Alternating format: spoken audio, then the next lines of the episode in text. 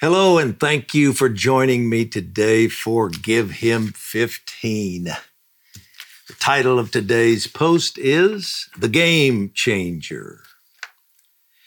We have been praying for prodigals to return to their relationship with God. We have said that we are conduits of God's power and must release this power into situations, not just ask God to act. Usually, we must release this power persistently, persevering in prayer. Friday, we discussed what are not accurate reasons why we must persevere. We do not do so to earn answers, reach a magic number of required prayers, persuade God, or wrestle answers from Him. So, why do we need to persist and persevere in prayer? It seems simple to me now, but for many years, I did not consciously think of spiritual elements such as love, grace, righteousness, sin, etc., as existing at different levels. But just as the strength or degree of invisible elements in our natural world vary and can be measured, such as oxygen or carbon dioxide, unseen spiritual elements exist in varying measures also. For example, there are different levels of faith, of righteousness and sin, grace and of love. And of course, there are varying levels of spiritual power. Logically, just as with natural elements, certain amounts of the above mentioned spiritual forces must be released in the spirit realm in order to accomplish certain things focusing on power, different levels are required for different situations. Just as in the, in the physical realm, just as in the physical realm, you need less power to light a flashlight than a building, or a building as opposed to a city, the same dynamic is true in the spirit realm different amounts of God's power are needed to accomplish different things. It requires more power to raise the dead than to heal a headache. In Mark 6, Jesus could not get enough power, enough of his power, to people in Nazareth to perform a miracle although enough was reaching them to produce some healings. This certainly proves that amounts of power, differing amounts of power are needed for different situations. And notice, the issue wasn't God's will or the release of power from Christ. He wanted to work miracles, and his power was being released. The problem was on the receiving end. The people's unbelief kept them from receiving the full level of his power. Unbelief had erected a wall. In Matthew 17, verses 14 through 21, the disciples had been successfully casting out demons and healing the sick, which Jesus had given them authority and power to do. Then an insane boy was brought to him, and they couldn't deliver him of the spirit of insanity. Some would assume it must not have been God's will to do so. But Jesus came, and it was no problem for him to exorcise the demon and heal the boy. The disciples had enough power flowing to heal or to deal with most demons and diseases, but they encountered one that required more power than they possessed. Again, The obvious conclusion is that different, measurable levels of power are needed to accomplish certain things. When the prophet Elijah ministered to a widow's son who had died, he spread himself out on the corpse face to face and prayed three times before the boy was finally resurrected. Why did Elijah have to do so three times? Because he wasn't operating at the level of faith needed the first two times? Because he did something wrong the first two times? We're not told the reason, but it is not even slightly insinuated that either of those things is true.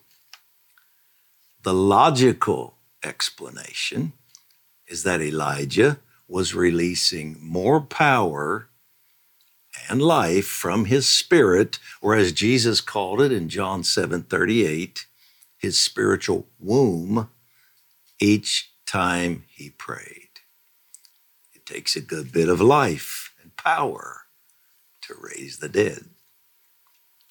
Elijah's spiritual son, Elisha, faced a similar situation in 2 Kings 4. A young man had died and he was trying to raise him from the dead. First, Elisha simply prayed, and seemingly nothing happened. Then he laid on top of the boy and prayed. This time, the boy grew warm. The prophet walked back and forth, praying, then bent over the child, doing what? We were not told. We are not told. He was probably praying more. This time, the boy sneezed seven times and opened his eyes. Why didn't the boy regain life after the first prayer? Again, obvious answer is that each time Elijah, Elisha prayed, he was releasing more power. Finally, it was enough.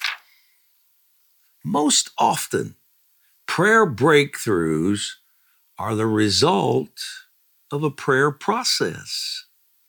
We don't typically pray or command one time and experience the desired results. Usually, we must persevere in doing so until enough power has been released to accomplish what is needed. It's also why the prayer of agreement, which multiplies power, is often needed. When it appears God has finally gotten around to it, or when we think a breakthrough suddenly occurred, the reality is usually that enough power has been released and accomplished through our prayers to enough power has been released through our prayers to accomplish what is needed.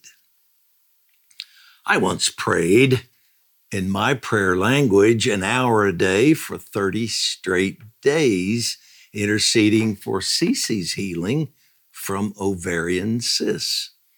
An hour a day, 30 straight days. These were medically diagnosed as was the healing. They gradually shrank each day as more and more power was released. In 1985, Holy Spirit assigned me to pray for a young comatose girl.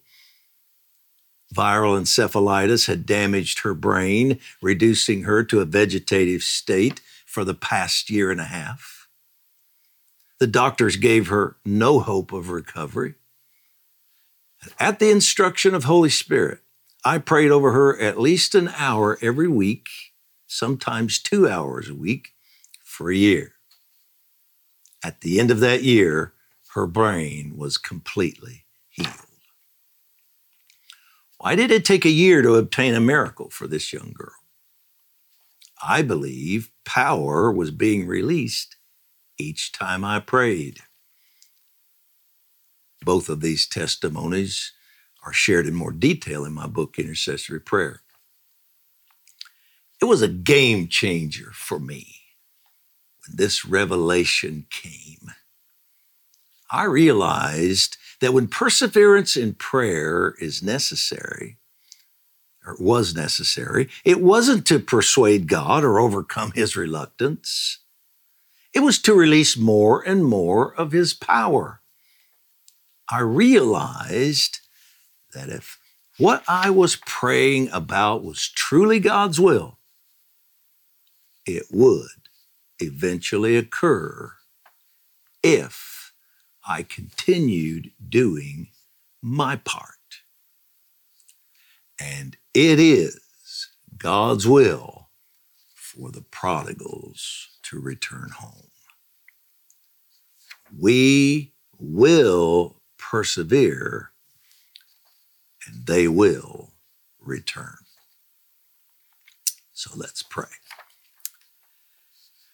Father, it is very important that we learn not only of your power, but your ways. So we ask you to continue teaching us in this regard. We must know not only that you can do what we are asking of you, we must also understand how you desire to accomplish it so that we can cooperate with you. We also ask you to strengthen us in the area of perseverance and determination. May we never quit before we see the results you promised when we have discerned by your Spirit that it is time for an outpouring of spiritual rain, you said in Zechariah 10:1 to ask for it.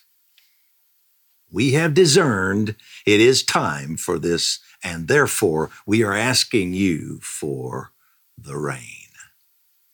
We are appealing for a deluge. Let a mighty mighty outpouring of Holy Spirit come to this nation and other parts of the earth. And we know that a part of this is the return of millions of prodigals to you. Pour out your spirit on them, just as you did in the book of Acts with great signs, wonders, and miracles we release your mighty power to break strongholds off of them and to draw them to you.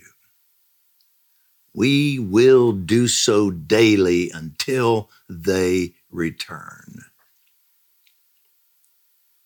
And we have not forgotten pray for our government. You have said you are going to restore a righteous government in America we have some righteous leaders who honor you, and we thank you for them. Many, however, blatantly oppose you, your ways, and your word. Some even mock you. We boldly ask you to remove them, shake up our government, from the White House to the Capitol to the Supreme Court we ask you to remove those who dishonor and oppose you. Give us righteous, wise leaders, men and women of understanding and who honor truth. And we will persevere in prayer until we see this take place.